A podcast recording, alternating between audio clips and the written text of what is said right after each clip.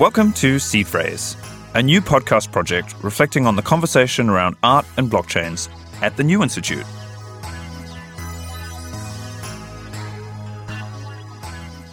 Hello and welcome to the Seed Phrase. My name is Georg Diez. I'm the editor in chief of the New Institute, and we're presenting this podcast project on Web3 with me, Simon Denny, the host of Seed Phrase, international acclaimed artist and fellow at the New Institute. Welcome, Simon. Thank you, Georg. Yeah, it's an exciting project. So what you're listening to is actually not uh, the first proper episode of Seed Phrase. Um, it's a prequel. It's an introduction, explanation of sorts of why we're doing this, because I think it might need some explication, some context. Web three is such a buzzword. Web three is also quite opaque. One could say it's either boom or bust. So we saw the meltdown of um, Bitcoin other cryptocurrencies recently, which is a phenomenon connected with what's called Web3. So the question overall is simply put, is it good or is it bad? And then also, how does it fit into the context of something like the New Institute, which is about visions for a common future? Um, and uh, why would a thing that's so easily commodified by capitalism in some way, not a thing, but like a, a space, be interesting mm -hmm. as a political or emancipatory space? I think that's the mm -hmm. the tension that we uh, try to explore in, in this first conversation because it's really interesting for me in some ways how the discourse about Web3 changed in recent uh, months and years from a utopian to a quite, I don't know, realistic or dystopian discourse. And um, there's nobody better really to talk to the, to this about than Simon, um, because Simon, so you you've been working with technology in, in general, but but also sort of Web3 related technologies, crypto blockchain uh, for quite a while. And we know each other from Berlin in that sort of context. I was at one of your first shows, uh, Proof of um, Concept. Proof of work. Uh, yeah. Proof of work at the at the time at the Schinkel Pavilion. Do you want to explain a bit how you got started? Uh, so yeah. how your interest got triggered in, in, in, this subject? For sure. Thanks for those prompts also and those questions. I think um, narratives about Web three are many and various, and they, as you say, they differ with time and with context with who you're talking to. There's a lot of different versions of what Web3 is.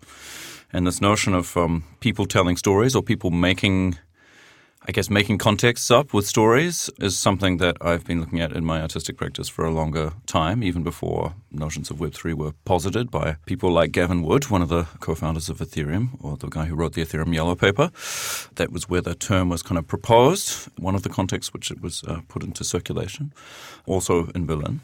So, uh, yeah, I mean, I've been looking at yeah, the way that people making technology businesses tell stories about what they're doing as kind of artistic material. And I did that with social media and uh, and kind of Web two, like mm. you know around Facebook and Twitter and these uh, very important platforms as they emerged. Uh, I was really interested in that, and I made lots of installations in museums and galleries in Europe and, and the States and different parts of Asia and Australasia.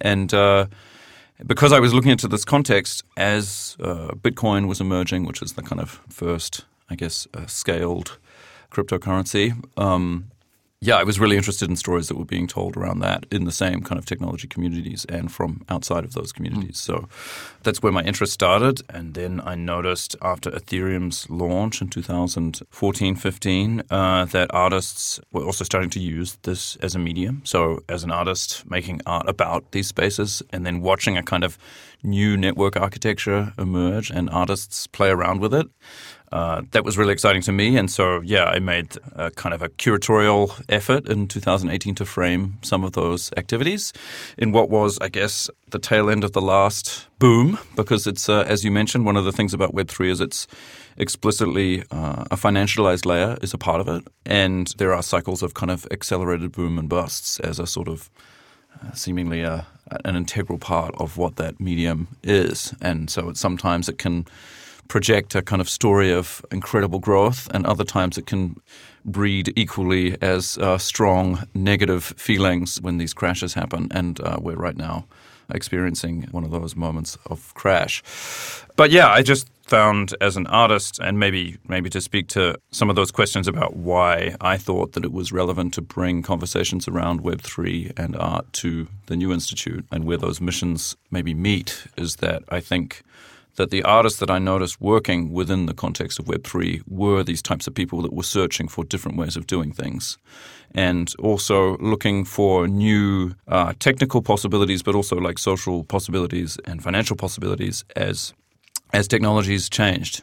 And I see that as a part of what the New Institute wants to do is to kind of map possible futures. So uh, yeah, in 2018, I, I made this show, uh, Proof of Work, which is named after the consensus protocol that is um, core to um, Ethereum blockchain and, and Bitcoin, and looked at artistic practices like those of Terra Zero, a group that is trying to uh, propose the idea of a forest that owns itself based on smart contracts and special kind of legal formations that come off the possibilities of, of blockchains. And and looked at that, and I also looked at um, people making artwork like Harm van den Dorpel, who was making kind of digital assets that one could own, but then also can change over time. So new ways of thinking about ownership in groups and what a what a digital object is, and those types of things excited me. And uh, yeah, fast forward to the last couple of years, I think um, a lot of people have known about art and blockchains because of the NFT explosion that happened at the beginning of 2021. And with kind of astronomical prices being paid for digital assets on blockchains, I think this sparked a whole new, yeah, set of storytelling, but also sets of interesting artwork designs and possibilities for network designs. So yeah, that's that's me, and this is why I think having these conversations in this context is is relevant right now. And as we go through these boom and bust cycles, I do think that some version of this web, whatever Web3 is, whatever it becomes, whether that involves blockchains or not, is interesting to think about and plan as they emerge. Yeah. So now we jump again, sort of right in into the discussion of the present moment. I think what is important to take one step back maybe and to say, okay, there's Web three. We need to explore what that is, but mm -hmm. sort of also to understand what then consequentially sort of web 2 would be and then web 1 so maybe from my perspective and you can sort of jump in wherever you want so i was always interested in the origin of web 1 in some way so of the yeah. 60s moment. Uh, there's this uh, classic book, Fred Turner, uh, so from Counterculture to Cyberculture, which explores the really fascinating contradictory history of, of the early internet, sort of coming from military research, then uh, the cybernetic counterculture of California mostly, and the hippie vibe to that, sort of exploring that place of freedom and anarchism in some way, or reconceiving society from that perspective, and how that then quickly or not quickly over time. And there was the, the Stewart Brand context, um, Whole Earth catalog, the moment where ecology was in some way also um, birthed in a way as a more popular movement. And that's a really interesting and utopian space that's uh, connected to Web 1. And in some ways, I think we'll revisit that also connected to Web 3 yeah. in a very similar way. And I think the fear is that with Web 3, or much faster actually, what is happening with Web 3 is the same thing that happened with Web 1 which was very quickly in the 90s mostly commodified. So mm -hmm. started to be commodified by actors, like well mainstream by AOL or Netscape yeah. and browsers so that, mm -hmm. that mm-hmm. then made it into more homogenous space. Yeah. I mean I think that's a history that I really relate to and that I also find fascinating, I think. And it's kind of let's say narrative and ideological frameworks kind of come back again and again, I think. And also these tensions that you're pointing out between the commercial web and the commercializing of kind of these libertarian other spaces that emerge around these computing networks through different eras. And yeah, the push pull between kind of non commercial activity and commercialized activity. And I think Web one, you could say, or at least the Web one that I that I kind of recognize started in a way with Tim Berners Lee's, you know, World Wide Web, which was built on top of this as you say, military and academic internet that existed in decades before it.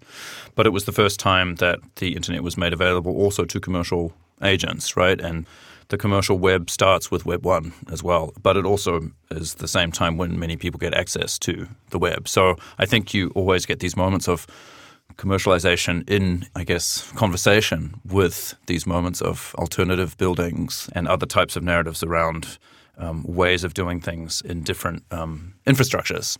And I think Web three is kind of the same, except you know this. Uh, more directly financialized asset layer to the whole thing, and, Yeah, and that was in um, in dialogue to Web Web two, right? Yeah, that, So- that's I think important to us. So the Web of one- the- that that yeah. that sort of the euphoria or it's just the origin or the power, the energy behind Web three is directly connected to the disappointment with um, Web two. Web two. That's right. Yeah, and maybe maybe to like map out that territory just very quickly. So Web one is could be seen as the web of hyperlinks and an email. Maybe those are the two architectures that really kind of scale Web one. And so you have web pages and you link to various different ones, and maybe the companies that symbolize that best might be, you know, America Online, AOL, uh, Netscape, uh, early browser, these types of things. That's maybe Web one, ending in the 2001 crash. And then, um, and then Web two is kind of like where platforms and social media and user-generated content become like the kind of core web, and, and Google is, uh, is is kind of a part of that as well. So maybe Facebook and Google are the two companies which often get framed as the kind of cornerstones of Web two. And I think uh, you know the great things that Web two brought was that we could like map our sociality in different ways. The idea of uh, of really living online and connecting to people in lots of different places was finally enabled. I mean, you could send an email, you could be on chat forums in Web one, but in Web two, the kind of scale of that you know Facebook was kind of like almost an, a ubiquitous thing. That getting to know and following people's lives in other parts of the world uh, and kind of melting down these these national borders in a really meaningful way through different types of social connections happened, right? But the I think where people really got upset around that was first of all the distortion of information and the way that that kind of like fed into into a kind of chaos of narrative around politics, but also where the money was going and who was creating the value and who was able to keep the value. So uh, it's a very well known. I guess critique of Web two by now. This idea that you know Facebook, Google, and these larger monopolies are able to accumulate and keep all the value that we, through our behavior, create through our social lives, right? So um, I think that's where the kind of financial layer of Web three and its promise kind of comes in because the narrative of Web3 is like, okay, well, you know, we still want to do these kind of socializing layer on the internet. We still want to connect with other people, but we don't want these big companies to be able to create and keep all the value. Um, we want other architectures that make it easier for the user to have a stakeholder in the ownership of that value as well.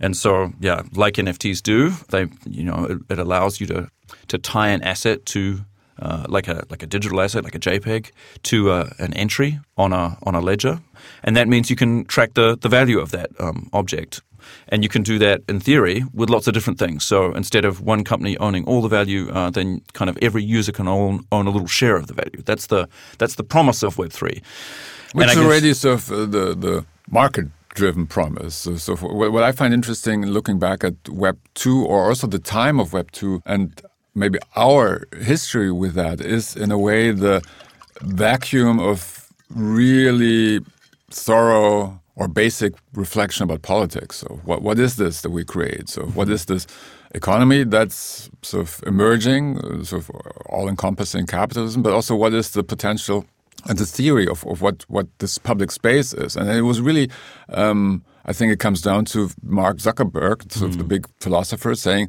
well, I, I connect everybody. That's it. Yeah. That's basically uh, the utopia. Yeah. And this is looking back and living, having lived through that time, so brain dead and so simplistic and so lacking anything of um, Yeah. understanding of how society works or, or sort of uh, the automatism of connection creating a better play, a better future, or, or a meaning in any way. So, so that's a bit somehow um, Yeah, troubling just- looking back. It was a simple story. It was a simple story. It had a lot of uh, resonance at the time. I remember going to like conferences where I do research. Right, I go to technology conferences as well as art meetups. And um, I remember going to conferences in 2011, 2012. You know, the kind of maybe the the top of the bubble of Web two, maybe, or at least the narrative top, where everyone was saying, you know, North Africa's freedom is created by Facebook. You know these types of stories, and uh, yeah, uh, a lot of people were were doubling down on that narrative, uh, believing in it. Um, and then you know, fast forward to 2016, and, and the narrative was the opposite. Right?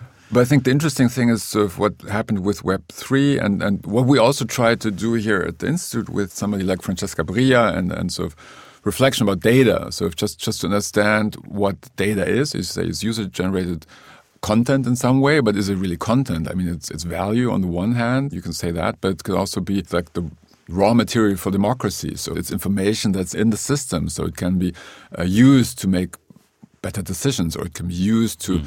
um, have a bit of better representation for, for citizens. So it can be used in many ways. That's why I sort of jumped in and said, "Oh, yeah. you talk about uh, already about value and NFTs as somehow."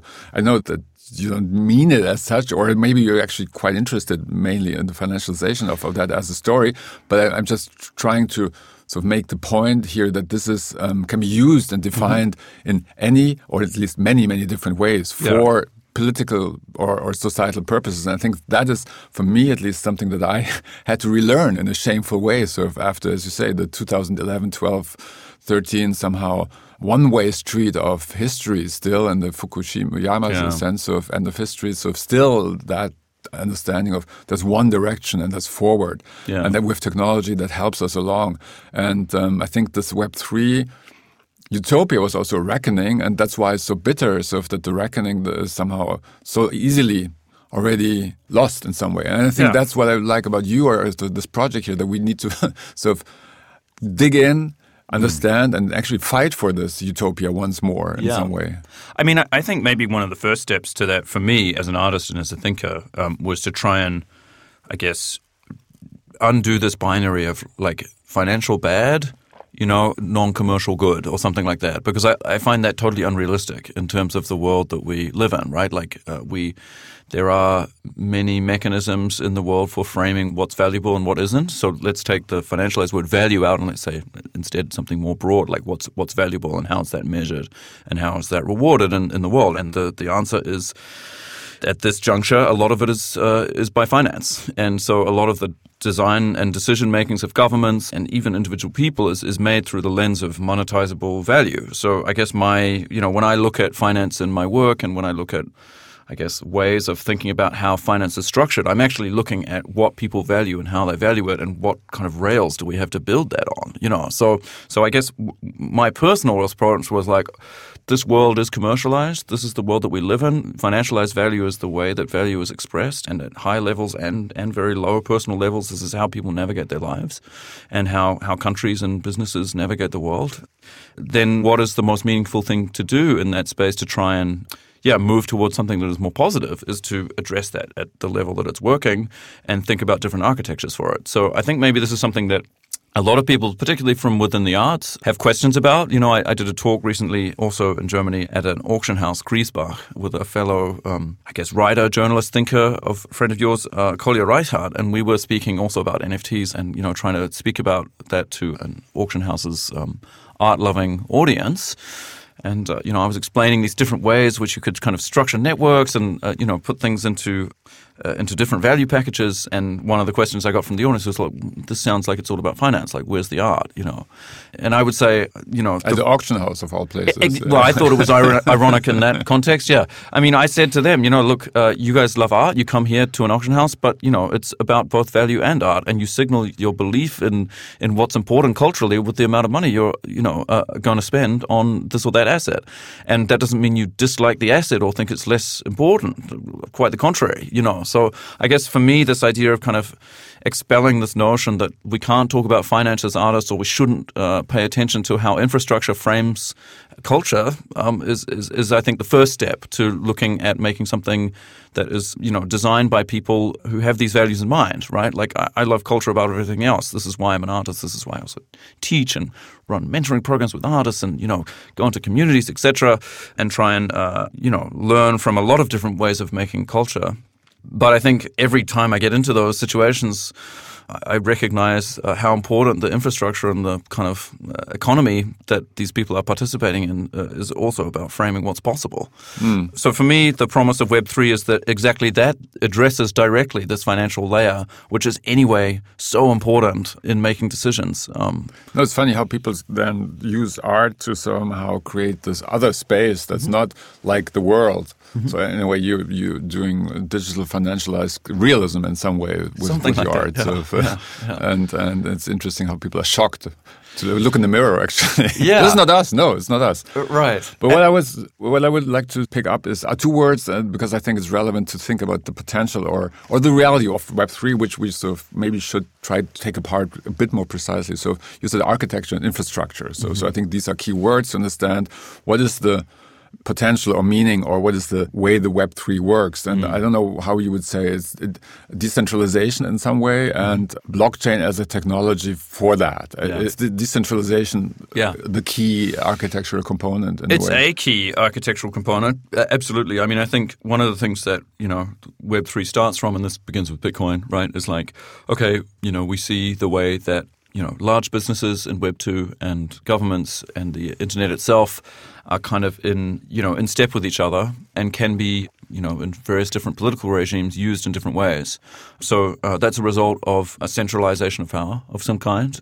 And the original proposition of the web, technically at least, was about decentralizing. Right? Um, web one also was uh, one of the core narratives was about decentralization, both of, of because centralized power is dangerous. Well, or that, it's, it's easy to control. That, yeah. you have a lot of power in one position. If yeah. that one position fails, that's, that, that's, the core idea. That's the core problem, yeah. right? If, if, one if one position becomes corrupt or fails or, or wants to kind of coerce, um, then they can very easily, right? With a decentralized power architecture, then that's harder, right? So the idea is with Bitcoin, let's make a finance that is not, you know, manipulable by central banks in the way that finance is, but it's also then taking that to the next level with Ethereum. Let's create a computing platform which is also again um, decentralized, so like controlled and by groups of people and groups of people in consensus around moving towards this or that state of being. Now, there's lots of ways that you can critique that. In fact, some of my guests, Wassim Al-Sindi, the first speaker, finds interesting ways to critique that, as does Alice Wang.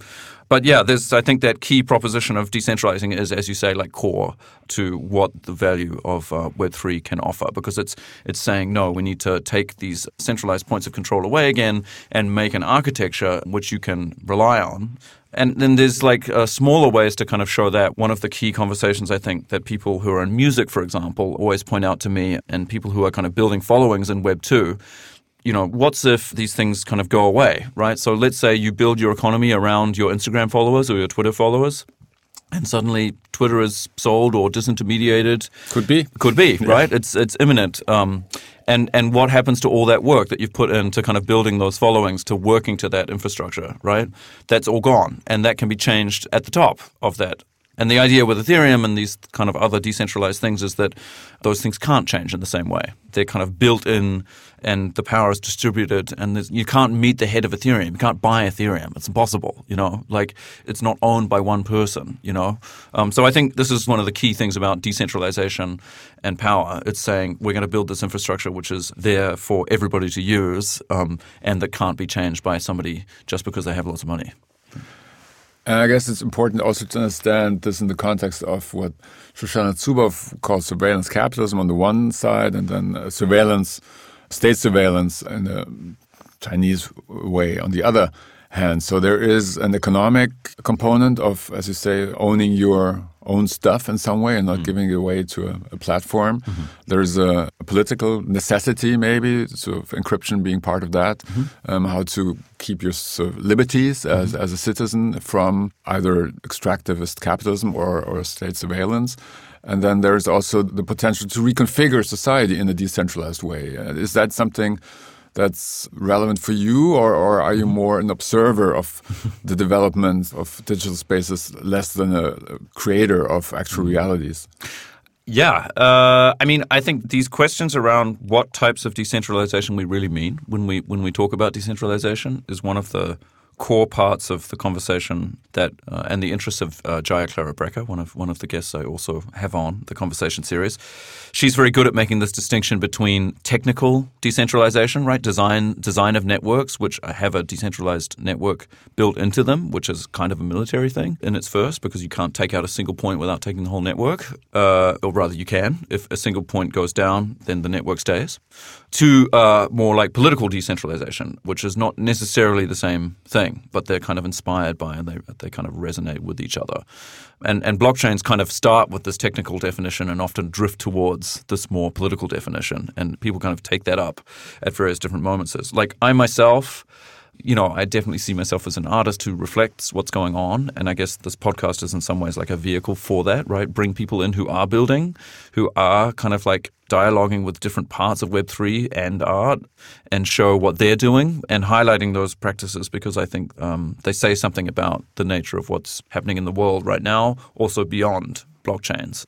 So blockchains are kind of a an antenna for yeah, I think wishes and thoughts in general. And I think these are some of the most interesting people doing it. And my work has always, I think, tried to take something that's happening and, and bring out a sort of essence and create an affect that isn't there, but uh, that reflects something that's going on culturally. If there was a political philosophy of Web3, what do you think that would be? I mean, it's confusing in some way that it's so appealing to, again, as Web1 was, to utopian, anarchist, anti capitalist, also in a way anti liberal democracy people, sort of in a way from the progressive or left side, so mm -hmm. rethinking what the government structure is, what's the decision making process, um, embedding different values in markets, non monetary values in some way, markets of care. Uh, so it could be really the potential for a more um, empathetic society in some way. And you can use technology in any way. Technology is neither good nor bad, nor is it neutral. So if it, it creates has some meaning, but it's also open to be used. Yeah, it's uh, cultural. For, it's yeah. cultural. Yeah. And on the other hand, it's so strong in uh, libertarian circles, uh, radical individualist circles, yeah. like or or in darker spaces of society, sort of drug dealing and sort of the dark web and cryptocurrencies for, used, used for that purpose. Um, is there What's the argument here? So, is it need to take technology actually out of the argument and look at sort of the societal or, or political positions of these groups because they're not imminent, they're not created by technology, I guess, but they're in some way, they in some way they are created by technology or enhanced by technology. Yeah, I mean, I think all the all the kind of different strains that you mentioned, from like the you know from the utopian redesigner of a of a care economy to the scammer that's out to create a pyramid scheme explicitly and rip a bunch of people off to the you know, to the people thinking about living completely outside of legal structures, et cetera, et cetera. All, all of these kind of dreams somehow fit under this umbrella, which I think culturally makes it so interesting and so compelling from an artistic perspective that all of these uh, complicated and maybe, you know, friction creating meetings of different ideologies and different stories come together in this kind of one technological domain, let's say. And to the question of, uh, you know, is it a technological thing? Is it a cultural thing? Um, I would say that it's, yeah, it's really, it's maybe pointing out again something which I think is a really important thing to remember, or for me at least, is that technologies are created by groups of people, and those groups of people have, of course, kind of mathematical, technical um, abilities, but those domains, those um, yeah, those um, disciplines are created within cultural spaces and have authors and have cultural histories. And so they have politics and they have values uh, built into them. To the people making them, often those values are in the background. But I think to people coming from the outside of those communities and just using those infrastructures, often those um, political, cultural, ideological things are very obvious and baked in. You know, uh, I think one of the conversations we have with Alice is also reflecting exactly that. You know, who gets to build technologies? Who gets to claim the space of the technical as separate from the cultural? And why is that, you know, why are we seeing it like that rather than every technical thing being also a cultural expression and a political expression at the same time? Yeah, no, Simon, I think that's actually a good uh, point to end this conversation here because it's better actually to listen, as you say, to the people who look at these phenomena. And from the conversations that we recorded already, which were taking place at the New Institute space, I learned so much. It was really, really fascinating, and I'm sure that the audience uh, will gain a lot from from your difference um, of perspectives that you assembled from people who work in the cultural space, artist space, also people from technology and more business backgrounds. So. Um, yeah, it's it's been an exciting uh, small group of conversations, and I want to thank you, Georg, for kind of prompting this, for framing this up, for introducing me to the you know the work of the New Institute and the aims, and I'm really grateful for uh, this space. So thanks for for hosting and making it possible. So without further ado, enjoy, click, get wherever you have your podcast, as they say in the professional space, uh, but for sure on our website. Okay, thank you, Simon, and talk soon. Thanks so much. That was Seed Phrase, a new podcast project reflecting on the conversation around art and blockchains at the New Institute. See you next time.